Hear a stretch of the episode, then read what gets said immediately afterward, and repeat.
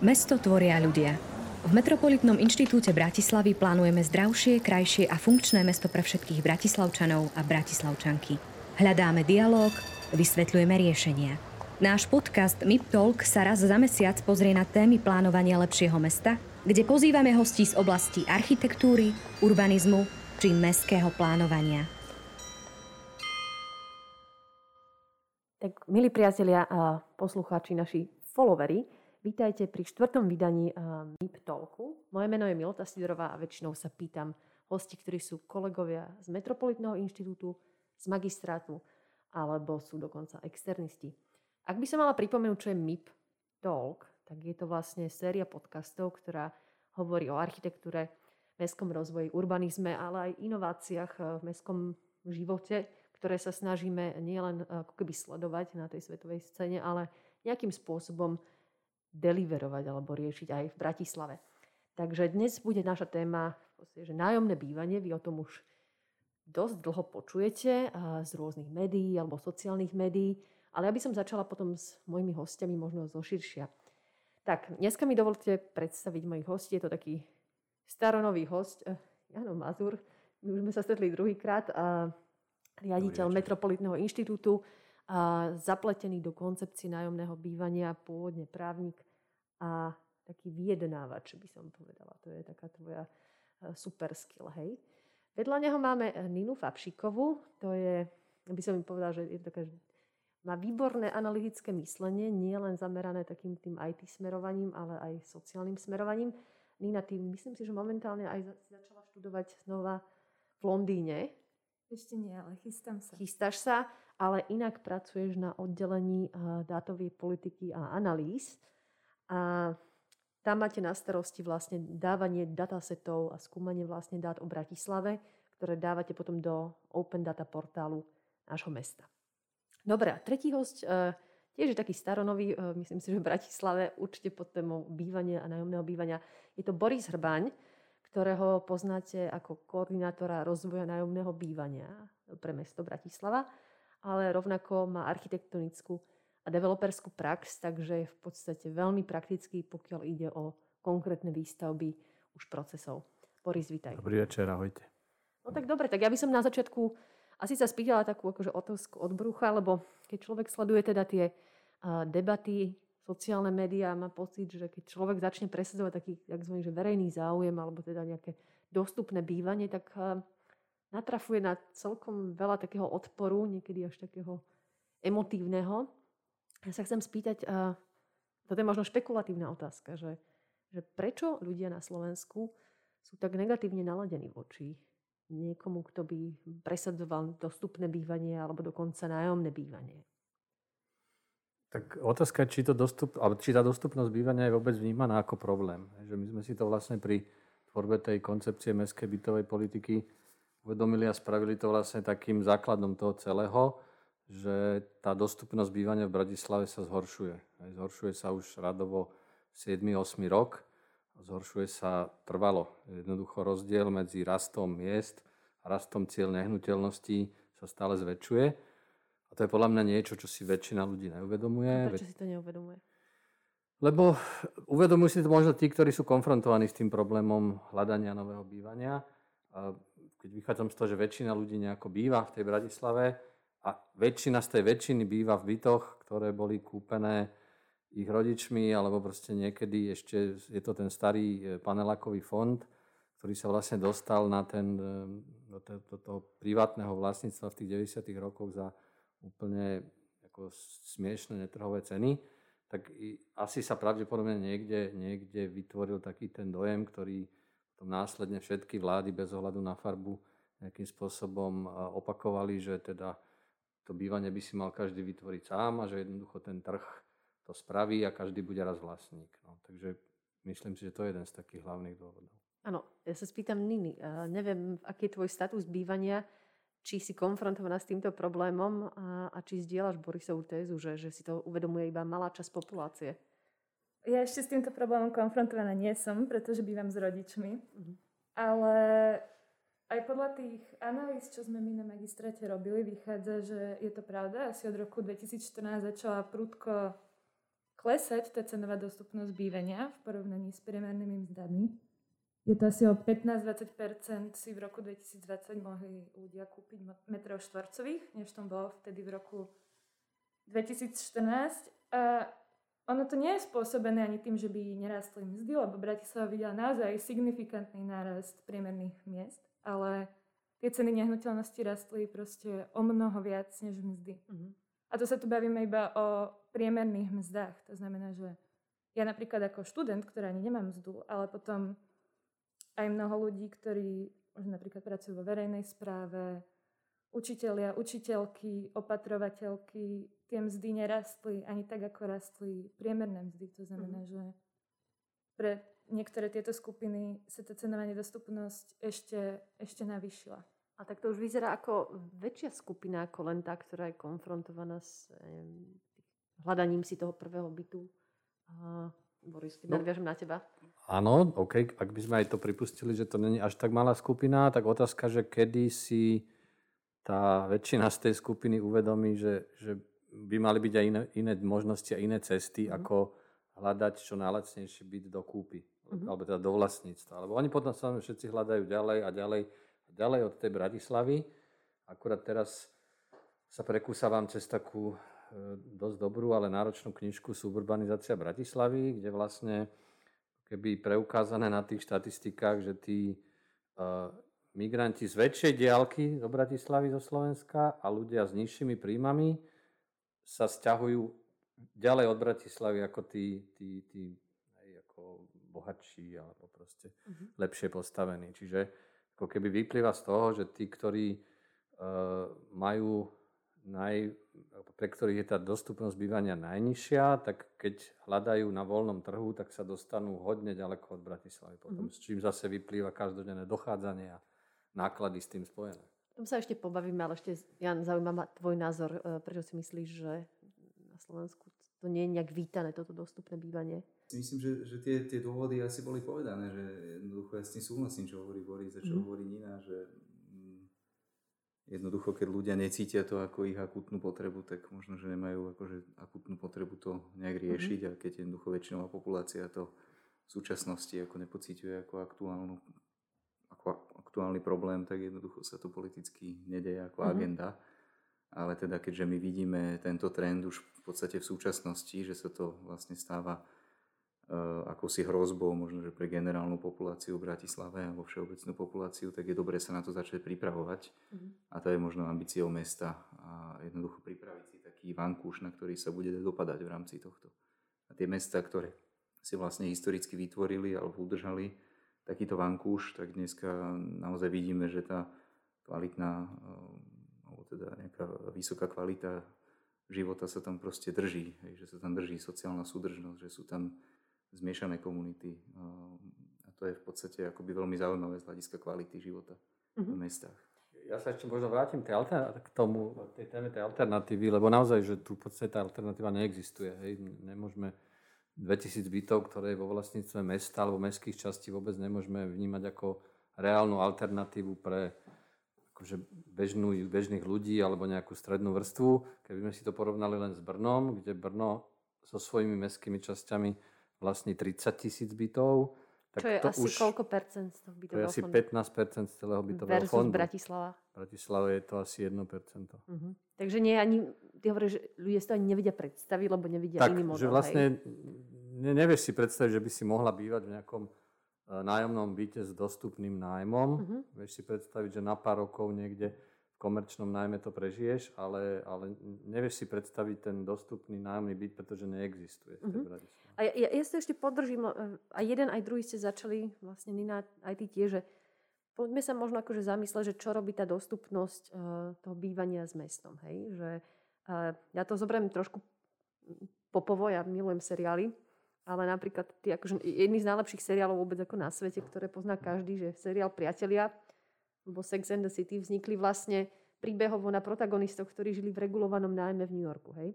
To by vôbec nebolo možné, aby tento seriál vôbec vznikol, keby tam Monika Geller proste nebývala v byte svojej babky, ktorá už zomrela, ale ona stále ešte e, sa snažila porušovať ten poriadok a tváriť sa, že ten byt je stále napísaný na ňu, aby mala regulovaný nájom. Čiže A toto je len ako keby možno nejaký záblesk nejakej popkultúry, ktorá definovala nejaký, nejaký etos bývania. Hej? Čiže možno tá spresňujúca otázka, že ako vlastne, čo stimuluje dostupné bývanie v tom ekonomickom rozvoji mesta? Lebo o tom sme trošku začali a asi by som to chcela rozviesť. Tak e, to je podľa zase jedna z vecí, ktorá, ktorá v tej Bratislave nie je až tak viditeľná, že každé mesto potrebuje mať všetky povolenia alebo všetky typy zamestnancov, a aj tých, ktorí majú veľmi nízke mzdy, lebo proste sú to, ja neviem teraz, aby som sa nikoho nedotkol, proste od upratovačiek, predavačky, proste opatrovateľky, nakoniec aj ľudia pracujúci v službách, akože čašníci, čašničky. To sú všetko povolania, ktoré sú relatívne prekerné, s nízkymi mzdami, často teda možno aj ohrozené rôznymi hrozbami a teraz tí ľudia v tom meste musia aj bývať, keď tu tie služby pre to mesto majú robiť. A keď tu nenajdu byt adekvátny cenovo tej ich mzde, tak potom samozrejme vznikne otázka, že či má pre nich zmysel tu na vôbec byť. No my sme to tak na, na učiteľoch sme to vlastne tak porovnávali, že keď si učiteľ v normálne v štátnom systéme, tak máš tabulkový plat. A je jedno, či si v Tvrdošíne alebo v Bratislave, proste plat je rovnaký Tvrdošíne si za ten plat niekto, pán učiteľ, bývaš pravdepodobne v nejakom rodinnom dome, to už je jedno, či po rodičoch, ale proste bývaš komfortne v Bratislave za ten istý plat minieš 60% z toho platu proste na mhm. nejaké nájomné bývanie, už nehovorím ani o tom, aby si založil rodinu. Hej. Čiže to, toto je podľa mňa taká naj, najzásadnejší vplyv teda na toho, tej dostupnosti bývania na ekonomiku mesta, mm-hmm. ktorú si myslím zatiaľ stále nevidíme, ale som strašne zvedavý, že po tej korone, alebo keď teda toto obdobie e, skončí, že či sa mnohé veci nezviditeľnia. Práve preto, že, mm. Že mnohí ľudia možno v tomto období proste odišli z tej Bratislavy, lebo nemajú už ani tie príjmy, tak dobrý príklad možno čašníci, čašničky, nemajú ani tie príjmy, ktoré majú, takže tu absolútne nemajú ano. šancu prežiť idú naspäť domov, otázka, či sa ešte vrátia potom. Nejaká... Či, či potom zrazu nebude akože totálny deficit určitých uh, profesí. Akože mení to dynamiku, vlastne hovorí, že, že, že, že toho aj realitného trhu, ale vlastne aj uh, tej populácie. Chcel si nadviazať? No, v podstate z toho ako by potom automaticky vyplýva to, akým spôsobom sa tá Bratislava rozvíja, že keď jednoducho E, títo ľudia nenachádzajú bývanie napríklad akože v tej, v tej ušej Bratislave alebo v rámci, dajme tomu Bratislavy ako takej, tak jednoducho idú bývať akože na okraj, potom riešime otázku dopravy a mobility a vlastne celkového akože toku do mesta a z mesta vlastne každý deň a to všetko sa samozrejme na seba nejakým spôsobom nabaluje, čiže, čiže tento problém jednoducho sa len vytesní akože za hranice mesta. Mm-hmm. Ale vlastne sa vráti. Nina, ty to určite sleduješ aj e, rôznymi štúdiami alebo aj v dátach. Ja by som ešte spomenula taký celkom zaujímavý fenomén, čo pozorujeme v Bratislave a to je, aj celkovo na Slovensku je veľmi, veľmi vysoká aj na európske pomery miera vlastníctva bytov. A vlastne aj v Bratislave to vychádza tak, že človeku sa neoplatí prenajímať. Hej, že tie hypotéky vzhľadom k, k prenajmom sú sú nízke úrokové sadzby, alebo boli, a tie hypotéky sú lacnejšie, než si prenajmať. Viac sa to oplatí. To znamená, že ľudia nie sú tak mobilní, že keď už sa človeku tu oplatí bývať, tak by sa snažil pravdepodobne získať vlastné bývanie. Mm. A to má vplyv na to, aj čo hovoril Boris, že rôzni ľudia, ktorí možno aj prídu zo zvyšku Slovenska a chceli by tu pracovať na nejakú dobu napríklad iba a potom sa vrátiť, čo je aj bežné možno v iných západných mestách, tak nie až také možné. Tu. No dobre, ale ja ešte budem taký diablo advokát, že, že máme iný vlastne vývoj, veľa sa tu vlastní, je to v kultúre, je to trh, nemáme tu vlastne proste, e, keby sa na to celé vykašľame a proste len necháme to ten trh riešiť a, a nerobíme vôbec žiadne ako keby uh, protiopatrenia v tomto, že aká by bola Bratislava? Kam by sme išli, ak by sa nič nestalo? To je ťažko povedať. Ja som chcel doplniť ešte Ninu no. a možno sa potom chytím aj na túto ťažkú otázku, že áno, že toto je podľa mňa ďalšia z takých tých uh, fikcií alebo takých urbánnych legend, že však tá hypotéka je lacnejšia ako nájom. Áno, hypotéka, alebo teda hypotekárna splátka je obvykle lacnejšia ako komerčný nájom, ale tým, že tie ceny bytov už sú tam, kde sú, tak na to, aby si si kúpila trojizbový byt, ktorý potom možno bude mať splátku nižšiu ako nájom, potrebuješ radovo 40 tisíc položiť na stôl ano. dopredu v tej banke, tých 20% A to už začína byť akože zásadná prekážka pre tú mladšiu generáciu, hej, kde zobere 25, 27, 28 ročný hej, absolvent, absolventka, alebo Toľko to je jedno, aj keď by už pracoval 7-8 rokov, nenašporí 40 tisíc, hej, na to, aby si zaplatil tú, tú vlastnú mm-hmm. ako keby ekvitu k tej, k tej hypotéke. Tak neviem, mm, čítal som práve článok, že lepšie to znášajú práve títo mladí ľudia, ktorí dostanú dedičstvo skôr, alebo proste majú nejaký ten, uh, tú hotovosť v skoršom veku a skôr si vybavia tú hypotéku. Ale niekto proste čaká až na tú smrť tých rodičov, čo môže byť v 40 a tak ďalej. To už je veľmi náročná situácia. No, to môže byť jeden zo scenárov, hej? Toto je ináč akože fenomén, ktorý je akože veľmi sa teraz rieši aj naprieč aj západnou Európou, mm. Spojenými štátmi, že tá generácia tých baby boomers, hej, čiže ľudia, ktorí dneska majú 60 a viac, jednoducho tí žijú ešte stále aj v tom dôchodku v takom bohatstve, ktoré mhm. tie 60. 70. roky im umožnili si vytvoriť, vrátane dôchodkov a tak ďalej, že tí dnešní mileniáli v živote už sa nedostanú tam, kde sa dostali ich rodičia. Hej, predpo... Čiže aj tam je to tak, že bez pomoci rodičov si vlastne mileniáli nevedia zabezpečiť bývanie. No ale predsa len akože nevidíme v iných mestách, e, ktoré sú ešte drahšie na život, ako tí mileniáli žijú? Mohol by to byť nejaký predobraz tej Bratislavy? Ako?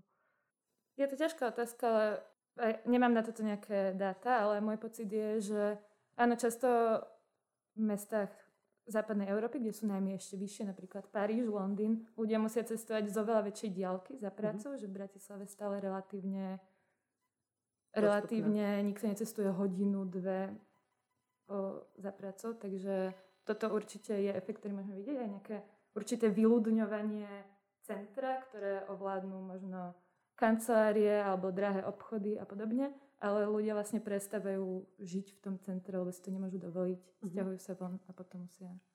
Tak tá, veľk, tá veľkosť alebo malosť tej Bratislavy, ona veľa vecí prekrýva tak trošku, hej, že nejak to dáš vždycky, no tak je to pol hodina autom alebo 40 mm-hmm. minút, ponadávaš si, ale dáš to. Aj keby si každý deň chodila hodinu a pol tam a hodinu a pol naspäť, tak už je to proste neúnosné. Mm-hmm. No. Takže otázka skôr je, že dokedy to v tej Bratislave ešte bude únosné na to, aby to všetci akceptovali mm-hmm. napriek tomu, že teda to je.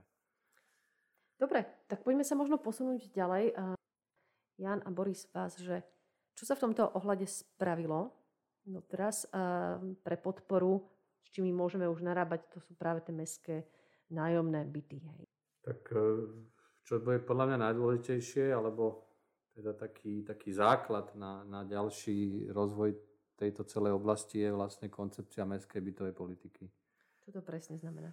To je vlastne materiál, ktorý e, ty proste v tej verejnej správe potrebuješ dokumenty nejaké aj takéhoto typu e, strategického, o ktoré potom môžeš otvierať ďalšie rozhodnutia a, a ďalšie procesy. A Bratislava nič také nemala, napriek tomu teda, že štát aj z, z pozície svojej štátnej alebo koncepcie štátnej bytovej politiky také niečo akože silno odporúča mestám, a hlavne mestám a hlavne väčším mestám, tak Bratislava to akože úspešne, možno práve tou fascináciou, tým voľným trhom a úspešnosti samej seba, to ignorovala 20 rokov. Čiže posledný materiál, ktorý sa na to aspoň trošku ponášal, bol spracovaný v roku 2001 mm-hmm. a aj ten neprešiel zastupiteľstvom. Hej. Čiže... A táto koncepcia zrovna prešla. A táto koncepcia prešla, dokonca prešla Janko, povedz, akože, tak, že, že všetci za, hej, alebo jeden mm-hmm. sa, sa zdržal, alebo jeden nehlasoval. Tak to je čiže... ako veľký precedens, ale tak poďme sa porozprávať o tej koncepcii. Čo presne sa v nej dočítame? Čo to znamená? Tak eh, koncepcia nám, že v prvom rade by mala nejakým spôsobom dôveryhodne popísať ten aktuálny stav. Čiže to je vlastne jedna taká, taká základná vec, ktorá sa nachádza v prvej, druhej kapitole tej koncepcie. V podstate máme tam veľmi peknú analýzu, ktorá teda prišla hlavne tuto od, od, od našich kolegov a kolegyň z oddelenia dátovej politiky, ktorá vlastne práve rieši otázku toho, toho aktuálneho stavu, čiže kde sa nachádzame, ako sme tam prišli, ako vážny je ten problém. Čiže je tam tá diagnostika. Ehm, potom máme ďalšie kapitoly, ktoré sa týkajú nejakých návrhov riešenia a tam vlastne prechádzame od témy územného plánu a teda tzv. územno-plánovacích predpokladov alebo územných predpokladov rozvoja bývania. Čiže čo nám vlastne v Bratislave aktuálny územný plán umožňuje vlastne e, z hľadiska bývania ešte vytvoriť, to znamená koľko bytov akoby znesie to mesto. E, potom tam máme v podstate otázku samotného budovania e, Mestského bytového fondu, to je akoby pilier sám o sebe, lebo ten v podstate prechádza od, od výstavby bytov mestom, od nejakých spoluprác, kde dajme tomu mesto má pozemok a poskytne ho developerom nejakým spôsobom, aby, aby ho zveladili, postavili tam byty a potom sa nejakým spôsobom podelili vzájomne o tie byty cez vlastne rekonštrukcie existujúcich budov až po akoby, neviem, nákup na voľnom trhu, keď to tak poviem. Mm-hmm a potom máme tam ďalšie, ďalšie kapitole, ktoré v podstate riešia samotnú správu a údržbu toho Mestského bytového fondu. Je to tiež zásadná časť, pretože vidíme, že aj, aj to aktuálne množstvo bytov v podstate akoby nie je vhodne spravované, nie je dobre spravované, akoby degraduje nám tam kvalita. Netvoríme ani len fondy v súčasnosti na to, aby sme vlastne obnovovali tieto, fond, tieto byty, aby sme ich udržávali vlastne v nejakom no, dôstojnom stave. No a potom máme samozrejme eh, akoby otázky eh, dostupného bývania pre, pre sociálne ohrozené skupiny, kde tiež sa vlastne zaoberáme tým, akým spôsobom vieme vytvoriť možno predpoklady pre tie najohrozenejšie skupiny, aby sme im nejakým spôsobom pomohli. Mm-hmm. To znie ako veľmi náročná práca. Mňa by zaujímali možno dáta, že, že keď si spomenal, eh, že netvoríme fondy na údržbu už len tých 2000 bytov, ktoré teda, Boris, ako si spomínal, máme, že koľko vlastne stojí akoby udržiavať taký ten byt, alebo teda ten fond, ja neviem, alebo mesto, ak by si to mohol nejak aspoň obrazne popísať pre ľudí. Koľko nás stojí udržiavať tieto byty tak, aby mohli mať regulované nájmy? To, to, na túto otázku sa asi nedá odpovedať, lebo tie byty sú rôzneho veku uh-huh. a, a ten kľúčový problém je, že tie, tie nájmy v tých mestských alebo bytoch e, zverených mestským častiam nie sú ani ekonomické. To znamená, že z rôznych dôvodov historických e, predpisy e, štátne, ktoré proste musíme dodržovať, nám, nám fixujú výšku tých nájmov na sumy, ktoré sú možno akože sociálne veľmi atraktívne, ale neumožňujú ani len základnú rekonštrukciu alebo ani základnú údržbu, nie len rekonštrukciu tých domov a tých bytov. Uh, takže my sme sa na to pozreli jednoducho tak, že my potrebujeme sa dopracovať k tomu, aby tie nájmy boli ekonomické a keď budeme mať nájomníkov, ktorí potrebujú aj nejaký support finančný, tak to musíme riešiť z inej strany. Hej? To musí byť support tých nájomníkov. Nemôžeme teraz všetky byty, ktoré máme, uh, držať na takých nájmoch, ktoré nám neumožňujú ich vlastne obnovovať. Hej? Takže je to, je to rôzne. U novších bytov je to lepšie, lebo tam tie predpisy sú trošku iné. U bytov, ktoré boli zrekonštruované, alebo teda, pardon, skolaudované pred mm-hmm. 2001, čo je drvivá väčšina, je to proste úplne tragické. Zamrazené, hej? hej. Mm. Uh, takže dá sa predpokladať, pokiaľ budú nové projekty nájomného bývania, že tie nebudú tak uh, sociálne atraktívne, keď použijem tvoje slova, čo sa týka nájmov, ale tam ten nájom bude bližší povedzme ku komerčným cenám, alebo ako si to mám predstaviť? No, vlastne? predstav si to tak, že treba máš v Bratislave byty, kde je nájom 60 eur. A to, to je byt normálnej veľkosti. Že to, to je, si nepredstavím, prepač. To sa nedá predstaviť. Je to proste tak, že teraz ale to je realita, to bude hlúpe, ale e, ubytovňa hej, pre, pre ľudí bezdomová je drahšia. Áno. Hej, za tú jednu postel zaplatíš za mesiac viac. Hej, na druhej strane e, tie nové projekty, ktoré vznikajú a budú financované alebo aj, aj čiastočne financované e, z, štátnych peňazí, štátny fond rozvoja bývania a tak ďalej. Majú stanovený nájom na 5% e, obstarávacích nákladov ročne z čoho vyjde nájom CCA nejaké 6 eur niečo na meter štvorcový. Mm-hmm. Pri 50 metrovom byte je to 300 eur. Hej, čiže to mm-hmm. už mhm. je niečo, ano. čo znie na jednej strane, že to není že úplne zadarmo, na druhej strane 300 eur voči komerčným 600, 700, 800 eurám je akože stále dobrý nájom. To, chceš niečo dodať? Len keď už sa pozrieme na tie dáta, tak samozrejme. Uh, no takých 60 eur to je teda rozprávka, musím povedať. Dobre, tak uh, začali sme trošku na koncepciu nájomného bývania. Je to vlastne schválený materiál, ktorý by mal ako keby strategicky smerovať ďalšie nejaké akčné kroky mesta. Aké by mali byť, alebo čo sa plánuje? V podstate implementovať tú politiku. Máme, máme tam vlastne konkrétne, uh, konkrétne akcie alebo teda konkrétne opatrenia, ktoré treba vykonať s konkrétnymi termínmi. Budeme musieť uh, jednoducho na tom pracovať. To, čo treba akože urgentne spraviť, je jednoducho uh, vyhodnotiť územný plán, jednoducho spraviť si na to ako normálny názor, či, či územný plán vlastne v aktuálnej podobe je vyhovujúci z hľadiska akože požiadaviek na bývanie berú z do úvahy napríklad aj to, či e, sú jednoducho pripravené pozemky na, na výstavbu v dohľadnej dobe. A teraz nemám na mysle mestské, ale aj súkromné. To znamená, či tam sú siete naťahané, či jednoducho sú e, nejakým spôsobom majetkovo vysporiadané a podobne. To všetko mhm. ovplyvňuje to, ako skoro vlastne vedia vznikať nejaké nové byty v Bratislave. No a potom je tu tá, tá zásadná časť a to je vlastne uh, budovanie toho mestského bytového fondu, lebo treba možno jednu vec povedať, že, že zlepšovanie dostupnosti bývania nie je len o tom, že mesto stavia byty, ale je to aj o tom, že celkovo vzniká jednoducho väčšie množstvo bytov v samotnom meste, že skrátka potrebujeme zvýšiť ponuku, celkovú ponuku, nielen zo strany mesta, ale zo strany súkromných aktérov. Čiže z tohto pohľadu aj v podstate akoby nejaké, nejaké sprehľadnenie nejaké akoby otvorenie možno, že, že, že akoby väčšej výstavbe v rámci, v rámci akože mesta je, je na zváženie hej, v niektorých rozvojových zónach. Samozrejme musí to byť citlivé voči okolnostiam, akože okolitej zastavbe a podobne, ale je to niečo, čo je na zváženie. No a potom, potom je tu tá samotná mestská výstavba, no a to je samozrejme že v prvom rade pochopenie toho, či mesto aktuálne disponuje, čiže pochopenie toho, akými, aké, aké teda má aktuálne mesto pozemky, či je v súlade s územným plánom tam stavať, alebo je potrebné ten územný plán vlastne pomeniť v nejakom momente, či jednoducho mesto dokáže zrekonštruovať svoje existujúce budovy.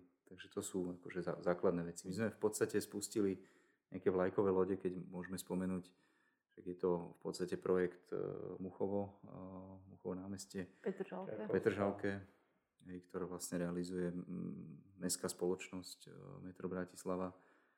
Sú to vlastne bytové domy Terchovská, bytové domy Parkova, ktoré sa pripravujú a vlastne ďalšie, ktoré sú momentálne pripravené aj na súťaže na MIBE. Ja by som ešte možno nadviazala na tú ponuku bytov v Bratislave, pretože No samozrejme, tá cenová dostupnosť sa skladá z dvoch vecí. Toho dopytu, na ktorý ako mesto nemáme veľmi vplyv, lebo súvisí s nejakými demografickými a ekonomickými faktormi. A na druhej strane je tá ponuka, ktorá je veľmi nízka v Bratislave aj na Európs, Euró, európsky, oproti európskemu priemeru, aj oproti iným mestám naokolo. Praha, Viedeň, máme vlastne okolo 430 bytov uh-huh. na tisíc obyvateľov, kým v Európe je to asi 490. To znamená, to je pravda, bytov... že sme riedke mesto, to je, to je proste pravda. Oproti iným mestám. Tak ja vždy sa tak ako zasmiem, keď ja, ty máš taký druhý dar hovoriť veci tak ako politicky, veľmi diplomaticky, až neurgentne, ale v podstate to veľká urgencia, keď si povedal, že na zváženie je väčšia výstavba, tak to je vlastne skoro až imperatív. Otázka sú tie kvality, hej, že, že tomu riedkému mestu samozrejme. Ale to nie je riedke iba z hľadiska, že má, málo na veľkom priestore, ale málo vzhľadom k tomu, koľko ľudí tu žije, je tých bytov. Mm-hmm. To mhm. znamená, a, na, a vyzerá to tak podľa štatistik, že tá výstavba tu je stále a je pomerne aj silná, mm-hmm. ale v porovnaní s tým, ako rastie populácia Bratislavy a s tou migráciou zo zvyšku Slovenska, je to proste nedostatočné a tých bytov No tak si to povedzme, lebo častokrát počúvame aj, že, že, že výstavba teda zachráni všetko. A mne to príde taký spološtený narratív. Čo je na tomto ako keby zle. Však akože v Bratislave sa nám tu budujú proste veža a developmenty jedna za druhým, ale akože človek ide okolo a vidí, že sú veže také prázdne alebo sú proste tmavé a trošku sa neviem ako zbaviť pocitu, že, že tie byty sú proste investičné napríklad. Hej. Druhý balík mohol byť práve krátkodobé bývanie ako Airbnb, neviem. Neviem práve, Nina, či toto sledujete, že čo z toho možno aj trhového fondu vlastne reálne je obývateľné a aké percenta alebo aké podiely to tvorí v Bratislave. Hej? No, to je ťažko povedať, samozrejme, ale určite tam bude ten efekt investičných bytov a ide o to, že je, máš pravdu, je to zjednodušený pohľad povedať iba, že dopyt a ponuka, lebo nie je bývanie ako bývanie. Rôzni ľudia majú rôzne potreby na bývanie. To znamená, že pomerne luxusné byty v centre mesta, ktoré môžu byť aj pomerne malé, nevyhovujú možno väčším rodinám alebo ľuďom, ktorí nezarábajú tie nadpriemerné mzdy, takže si nemôžu dovoliť uh-huh. ani hypotéky, ani prípadne nájmy v takýchto bytoch. Takže Určite na jednej strane je, je málo bytov v Bratislave, ale áno, treba aj rozmýšľať nad tým, aké byty to sú a pre koho majú byť. Uh-huh. Tak uh, si práve spomenul tieto byty, tak ma napadlo, že proti, Boris proti tým tvojim 60 eurovým, tak uh, nedávno práve v tej, uh, v tej uh, nemocnici pri Modrom kostoliku niekto práve dával inzerát na byt, alebo respektíve už rekonštruovaný byt 120 metrov, okolo 700 tisíc to bolo. Teda to už som si povedala, že pre koho je tento byt, lebo to už bolo akože že šialene veľa. To tu prestrelovalo akože aj Viedeň, Prahu tak ďalej, tak si to človek ako malom meste ako Bratislava celkom tak uh, To je možno jeden uvedomí, z tých no. dôvodov, no? že, že veľa ľudí má pocit, že tu sa stavia veľa a že pre koho to vlastne ano. je, lebo vidíme to, čo je v centre. V centre je to, čo je drahé, to, čo je vysoké ale keď ideš ďalej k tým okrajom, tak tam tej výstavby je, je už dneska naozaj že pramálo. Áno. Naozaj je to. Že, Čiže je to ako keby istý segment. Je to istý segment, na samozrejme sa mierí, je to ten hej. investičný segment.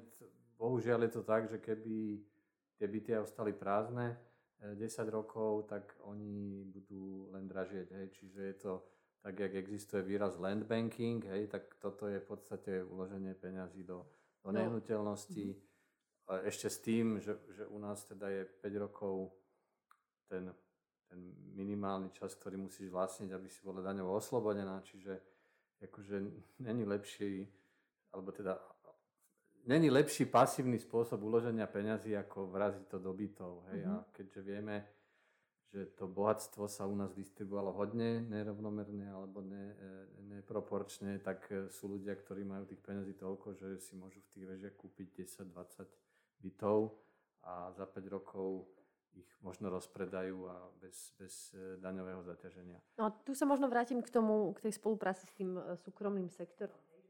Tu máme ako keby trh, ktorý môže byť akože krutý, že môže tam stavať tie byty za 700 tisíc a je mu úplne jedno, že tam budú proste 10-20 rokov. A na druhej strane, akože vy ste predsa iniciovali už nejaký rozhovor s istými súkromnými uh, investormi. Ja by som to možno uviedol ešte tým, že mm, my sme ten materiál nenazvali, že koncepcia uh, mestského nájomného bývania. Nie, my sme nazvali koncepcia mestskej bytovej politiky. Čiže on má ambíciu samozrejme nejakým spôsobom dostať to mesto do aktívnejšej role vôbec všeobecne, ako mm-hmm. keby uh, v téme bývaní bývania na, na území Bratislavy. Hej. Takže a, čo si môže... A jedna, jedna z tých no. ako keby rolí je aj nejaký vzťah k tomu súkromnému sektoru. Hej. Doteraz to bolo dosť také, akože kto z koho, respektíve mm-hmm. mesto hralo mŕtvého chrobáka, developeri pušovali, aj veci sa neriešili na stole, ale pod stolom. Mm-hmm. Aj ľudia mali pocit, že vôbec o ničom nevedia. Jedného dňa len proste sa niečo oplotilo, niečo tam išlo vyrásť. Hej, čiže my sa snažíme okrem iného teda aj tú, tú spoluprácu s tým súkromným sektorom ako keby nejakým spôsobom oživiť, dostať ho do nejakého partnerského modu, dostať ho na verejnosť, hej, čiže aj téma participácie v rôznych procesoch je v tej koncepcii mestskej bytovej politiky veľmi, veľmi mm-hmm. viditeľná. Takže my sa snažíme ako keby uh, začať s tým súkromným sektorom hovoriť o tom, že dobre, tak vy chcete stavať, my potrebujeme bývanie, ktoré je aj dostupné. Skúsme nájsť cesty alebo skúsme nájsť nejaké formy spolupráce, ktoré nám umožnia aj ako mestu získať z toho, čo vy postavíte mm-hmm. nejakú časť na dostupné bývanie, mm-hmm. nielen teda to, to komerčné. Tak ako to prebieha, ako si to máme predstaviť? Lebo teraz sa naviažem, že, že ten developer má, má svoju sú, parcelu, je v súkromnom vlastníctve, jeho to vlastne nemusí veľmi zaujímať, že čo povie mesto, keby to zoberieme tak striktne písané, tak čo sú teda tie argumenty, ako vy iniciujete ten dialog a ako sa dostať teda k tým bytom? Alebo je to výmena? Niečo za niečo? No, ja si myslím, že v prvom rade akože, že to, na čo sa treba pozrieť, je, že, že čo môže mesto ponúknuť. Hej? A to je vlastne tá základná otázka. Čiže mesto vstupuje do tej spolupráce s niečím a tá základná vec je, že mesto stále má pomerne dosť pozemkov, s ktorými disponuje, aj keď je otázka, či sú v tých hodných lokalitách na stavbu. To je vždycky na debatu, ale keď sa pozrieme, že to, to, z tohto pohľadu veľkou inšpiráciou je Viedeň pre nás, lebo naozaj vo, vo Viedni vlastne mesto mesto je proaktívne, není reaktívne. Tam naozaj mesto cieľa vedomé vlastne dekády e, vlastne nadobúda nehnuteľnosti. Vo Viedne je mesto najväčší developer v princípe. Uh-huh. Keď aj nie, že stavia, ale má v rukách kormidlo toho rozvoja. Presne tak. A v podstate môžeme si to predstaviť tak, že, že to mesto skrátka skupuje uh, lány, obilia, keď to zjednoduším, ako niekde kľudne aj za mestom e, pripraví vlastne infraštruktúru, preto pripraví územný plán, pripraví tam vlastne e, napojenia, ktoré potrebuje, e, akoby rozparceluje toto formou nejakej súťaže, dajme tomu pre developerov, tí prídu a vlastne začnú tam stavať podľa nejakých aktuálnych podmienok, ktoré mesto tam vlastne potrebuje. A takýmto spôsobom sa mesto vie dostať akoby k relatívne veľkej kope bytov. A vlastne tým spôsobom, že ak to robí dostatočne dostatočne dlhodobo, že dajme tomu naozaj v horizonte niekoľkých dekád, tak skutočne vlastne tie investičné náklady, ktoré mesto do toho v tom, v tom prvom momente dáva, keď kupuje v podstate polia, e, ktoré nie sú stavebnými parcelami, tak je to naozaj akoby mesto na tom extrémne bohatne v zásade. Čiže toto je niečo, čo my by sme veľmi radi akoby replikovali v Bratislave, preto jeden vlastne z tých, jedna z tých úloh je, je zaviesť tzv. pozemkovú politiku. Uh-huh, to znamená, aby mesto, no aby mesto skrátka aktívne uh, vlastne Vykupovalo. vystupovalo na no. tomto poz, e, na, na vlastne trhu s pozemkami, aby jednoducho cieľa vedomé, že či, či scelovalo, či kupovalo vlastne za Bratislavu v nejakých rozvojových zónach, či sú to vlastne brownfieldy, ktoré sú akoby veľkou témou uh-huh. v Bratislave, lebo vieme, že akoby nejaká industriálna výroba v centre Bratislavy dneska sa už nebude rozvíjať. Čiže tam je vždycky otázka na stole, čo s tými lokalitami robiť No a pre nás je extrémne dôležité samozrejme, aby sa rozvíjali v záujme mesta, v záujme toho, aby sme mali dostupné bývanie, aby sme mali e, nejaké zmiešané komunity, tam zmiešané služby k dispozícii a podobne. To sú tie celé mesta. Týmto spôsobom treba potom aj transformovať e, územný plán. Áno, to si povedal ako keby, že čo by mesto malo robiť. Ja sa ešte trošku vrátim teda, ako teda na ten, ten súkromný partnership, že čo by mesto tam mohlo tým developerom ponúknuť, alebo v súčasnej situácii v Bratislave, že na čom dostaviate? No veľká téma je vlastne, e, keď, keď sa bavíš s ľuďmi treba od nás územného plánovania, tak ti budú hovoriť, že teda už dnešný územný plán má ešte stále teda e, veľké rezervy ploch na mhm. bývanie. Len keď ideš, akože pozrieš sa na to pod lupou, tak zistíš, že väčšina tých ploch sú tie zmiešané plochy, hej? že nie sú to tie čisté tzv. 100 jednotky, čiže čistá bytová výstavba, ale sú to tie 200 jednotky, 500 jednotky, kde to bývanie tvorí nejakú časť. Ale hej, buď 30 alebo 70% musíš postaviť niečo iné a to je tá veľká otázka, že či to niečo iné ešte vôbec v tej Bratislave hej, je potrebné, ak teda poviem, nebáme sa o škole a o škôlkach, tie pravdepodobne potrebné budú vždy, aj keď vždy je otázka v akom množstve. Čiže máme tu strašne veľa územia, ktoré eh, keby malo funkčné využitie, ktoré viac, umožní viacej bývania, tak by to vlastne bolo na osoch, hej, alebo na, na dobro veci aj verejný záujem, ale zároveň by to bolo aj na prospech tých vlastníkov, tých developerov. Čiže jedna z tých ciest, ktoré vlastne hľadáme, je nájsť ako keby formu e, spolupráce, dohody tak, aby sme boli schopní, a to sú podotýkam rozvojové plochy, hej, čiže tu nehovorím o nejakých stabilizovaných, kde si uprostred líska, to sú plochy, ktoré už v dnešnom 13 či 14 rokov starom územnom pláne sú ako rozvojové, akurát sa tých 14 rokov zatiaľ vôbec nezastávali.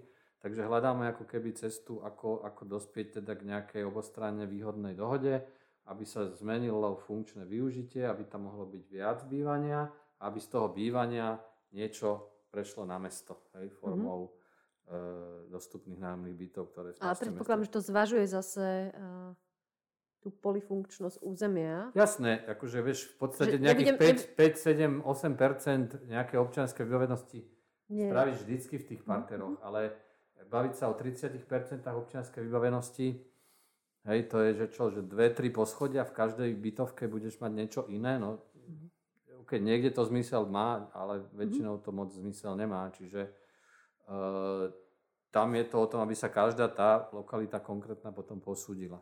A mm-hmm. potom napríklad sú aj tie zmeny a doplnky číslo 08, mm-hmm. ktoré ja, sa teraz začínajú aj procesovať. Dobre, ja by som sa možno posunula ďalej. Povedzme si, že, že e, teda vy ste už spomenuli, že je niekoľko pilotných projektov, kde sa ide do buď projektovej dokumentácie, alebo dokonca už do realizácie prvých bytoviek nájomných.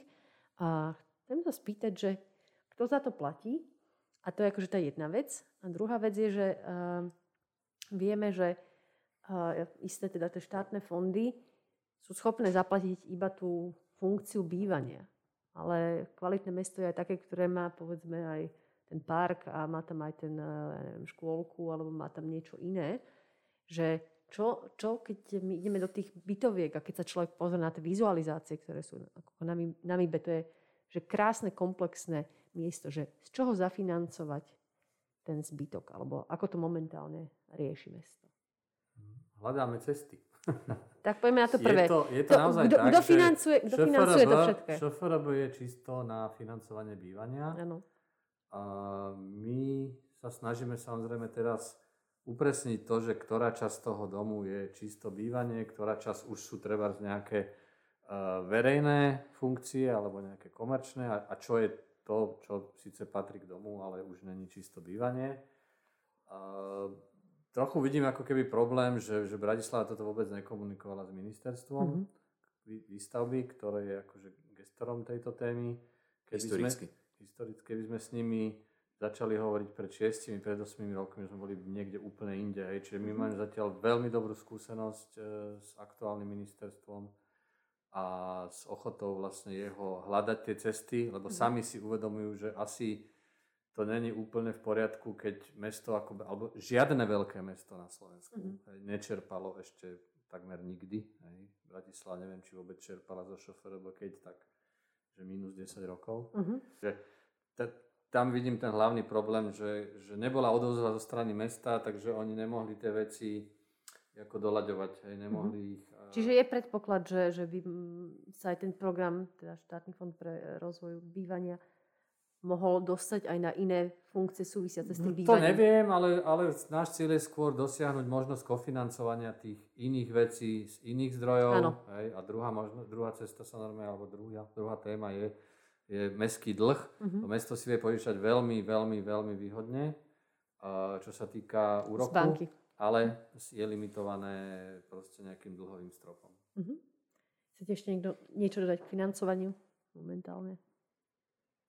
No v zásade to sedí. Jednoducho tá kapacita mesta uh, samostatne aj na základe dlhového financovania vlastne budovať byty je hodne obmedzená, relatívne dosť obmedzená to vlastne presne tlačí mesto aj do toho, aby sme hľadali tie partnerstva. Je určite na diskusiu aj v podstate, ale myslím si, že tam je dôležité, aby štát do toho začal vstupovať, akým spôsobom vlastne sú alokované prostriedky z toho šoferov alebo teda štátneho fondu pre rozvoj bývania, kde, kde dajme tomu nie je dostatočne diferencované, aký typ mesta to je, ako veľké to mesto je, hej, že jednoducho tie potreby sú iné v Bratislave, iné sú v malých obciach niekde na, na juhovýchodnom Slovensku. A toto akoby není dostatočne dneska diferencované, čo akoby ide v rozpore s nejakou základnou logikou toho, aké náklady tu sú na tú výstavbu. Takže toto sa musí riešiť. Tiež je na debatu vlastne spolupráce, dajme tomu, s finančnými inštitúciami, ktoré môžu mať záujem na tom, aby, dajme tomu, sami developovali, alebo teda spolupráci s developermi mm. budovali veľké projekty nájomného bývania. Mm.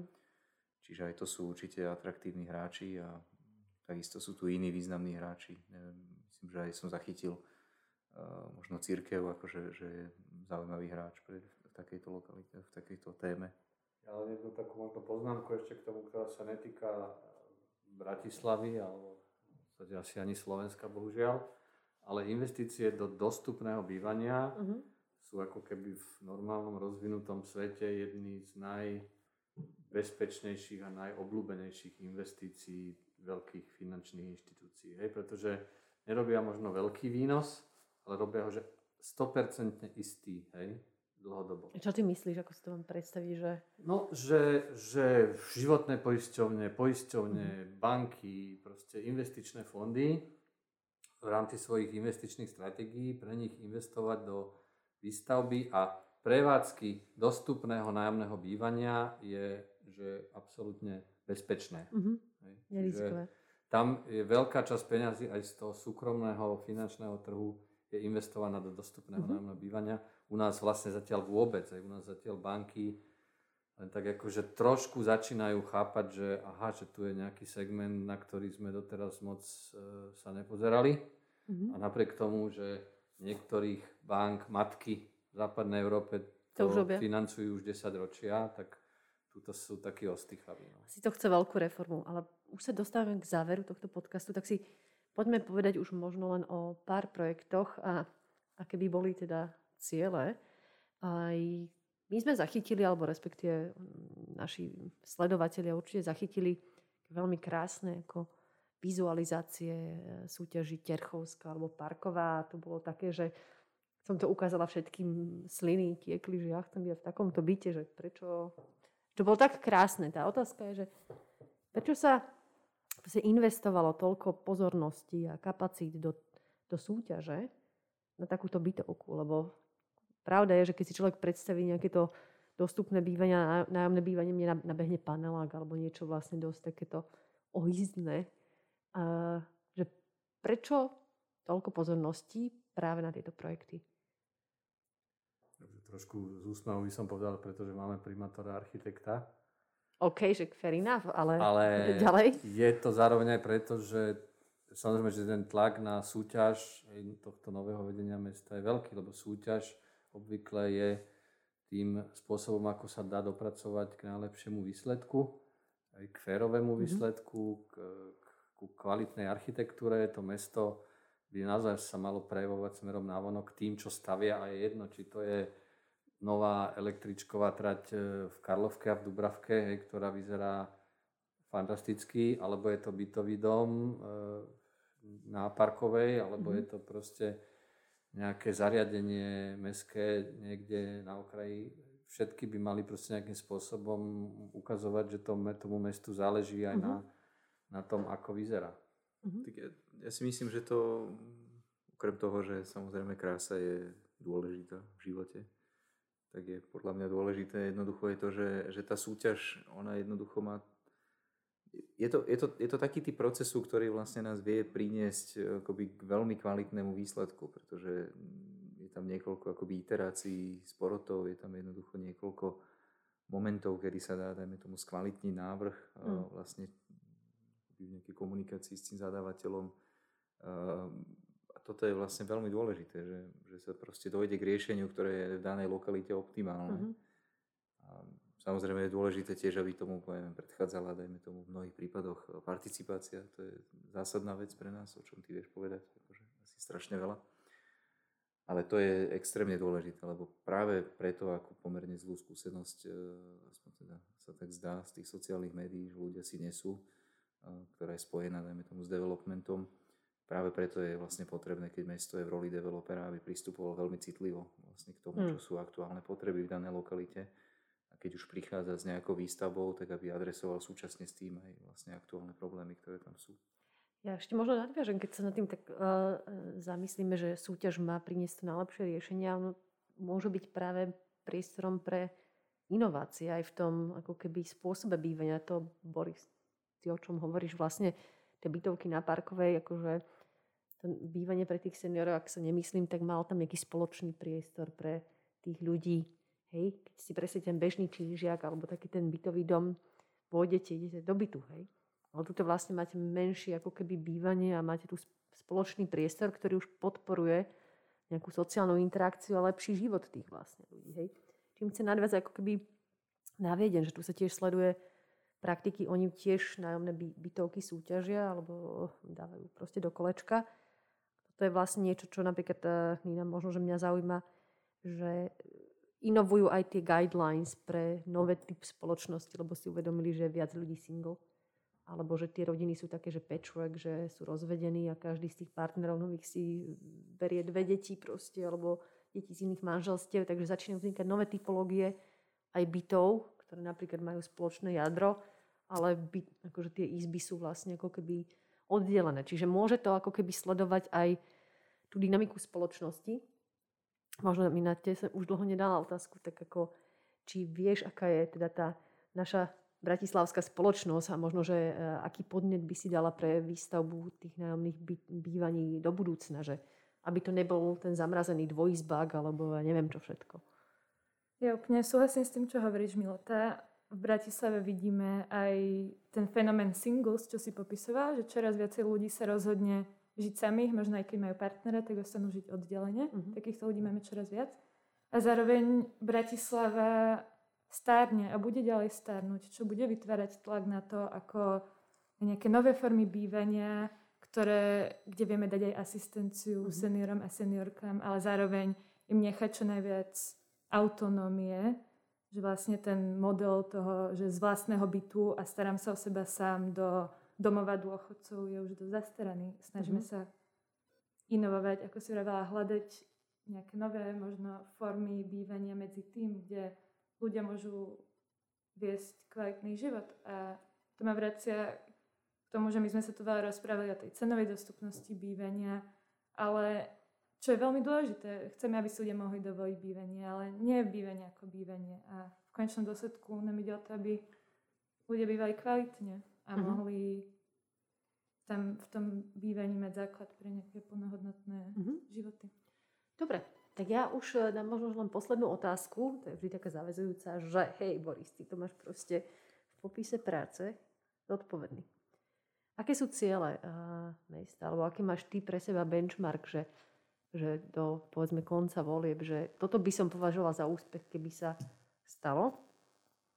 A potom možno otázka na všetkých, že ako by ste si predstavovali v tomto ohľade úspech pre Bratislavu o 10 rokov v dostupnom bývaní. Že čo by bolo tie konkrétne, to nepoviem, že KPI, ale tie, tie veci, ktoré by ste považovali, toto bolo dobré.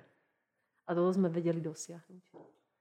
Tých cieľov takých konkrétnych je napríklad v tej koncepcii mestskej bytovej politiky, že veľa. Ja teda, no dobré, ale môjim cieľom je, rokoch. však, hej, môjim hej. cieľom je, aby, aby sa všetky z nich aspoň začali nejakým spôsobom riešiť. Niektoré sú krátkodobé, niektoré naozaj vieme, možno ešte tento rok budú zrealizované, niektoré sú na, na viac rokov, ale keby sme ich aspoň začali. Hej, keby sme, môjim taký ako keby osobnou ambíciou je tie veci rozbehnúť tak, že budú už potom nezastaviteľné. Mm-hmm. Jednoducho problém tohto celého je tá štvoročné, teda tá, tá krátkosť toho štvoročného volebného obdobia naozaj na tom komunále je to málo. Proste v Nemecku, neviem či úplne všade, ale Hanoveri napríklad, čo je e, Dolné Sasko, tak tam je 5-ročný volebný cyklus ako miestneho zastupiteľstva alebo mestského ale primátor a tí tzv. to nazývajú, že decernáti, čiže takí jak radní, sú na 7 rokov. Mm-hmm. Čiže za tých 7 rokov môžeš prísť proste s koncepciou a za 7 rokov ho zrealizovať. Mm-hmm. Čiže ja budem šťastný, keď e, sa za tie 4 roky to, čo sa doteraz vôbec nerobilo, podarí tak rozbehnúť, že už ktokoľvek by potom prišiel, tak už jednoducho nebude mať e, zmysel to zastaviť. Už bude mať zmysel v tom ne, pokračovať. Neodpovedaš projektoval, ale odpovedaš, že vlastne chceš ako keby to infiltrovať do systému, takže sa to tak, stane akože, keď sa ma spýtaš, koľko by sme chceli mať hotových bytov, ja neviem, koľko sa podarí. To je taká klasická novinárska otázka, ty našťastie novinár nie si. Koľko sa podarí, toľko sa podarí. Ale keď rozbehneme celý ten systém, nastavíme ho, a on začne bežať, tak potom už naozaj môžeme robiť 100 bytov ročne, 200 bytov ročne. Hej. Máš šťastie, že novinársky by som ti nerozumela, manažersky ti rozumiem, hlavne po tejto skúsenosti. Uh, Jan a Nina, čo by bolo pre vás úspechom v tejto oblasti za... A pre vás, že 10 rokov, hej? Už vieme, čo, 45, ja, ty budeš neviem koľko. Tak ja si myslím, že bude úspechom, keď bude fungovať akože normálna pozemková politika, keď budú spravené akože reálne nákupy pozemkov, ktoré sa dajú vlastne v budúcnosti riešiť. Možno zistíme, že budeme Bratislavu expandovať ale do Kice a do Volštálu, ehm, že tam budeme Alebo kúpovať pozemky, ale to hovorím položartom. Čiže mm, myslím, že tá pozemková politika je kľúčová vec, akože v tom horizonte 10 rokov je úplne kľúčové, aby mesto vlastne pokračovalo v trende výstavby vlastných bytových e, domov. E, či to bude tempo akože jeden, dva bytové domy ročne, to asi bude závislé od financií, od toho, koľko bytov do tej bytovky dáme, ale určite to tempo by bolo dobre udržať. No a samozrejme sú tam všetky tie ostatné KPIs, alebo teda tie, tie ukazovatele, čo sme si tam dali, ale to um, akoby nechám na iných, nech, mm-hmm. nech to zoberú. Pre mňa tieto dve veci sú najkľúčovejšie. Nina? Zase súhlasím s tým, čo tu už bolo povedané, že budem sa tešiť, keď sa čo najviac mm, cieľov z tej koncepcie podarí naplniť. A pre mňa osobne by som rada o 10 rokov videla naozaj zrealizované viacero tých pilotných projektov a kde sa ukáže a možno aj veľa ľudí pochopí, aký to má zmysel a aký to by mať aj možno aj prínos pre okolie. Mm-hmm. Takže... Takže tak. Ďakujeme vám a Boris Hrbaň a Jan Mazur a Nina Fabšíková. Toto bol MIP Talk číslo 4 na tému nie nájomné bývanie, ale skôr dostupné bývanie. A nasledujúci MIP Talk bude na tému Živé námestie. To je taký ten ďalší flagship projekt, o ktorom stále počujete. Takže je o čom hovoriť. Budeme sa ho snažiť nahrať okolo apríla my vám zatiaľ želáme príjemný večer a ostaňte zdraví.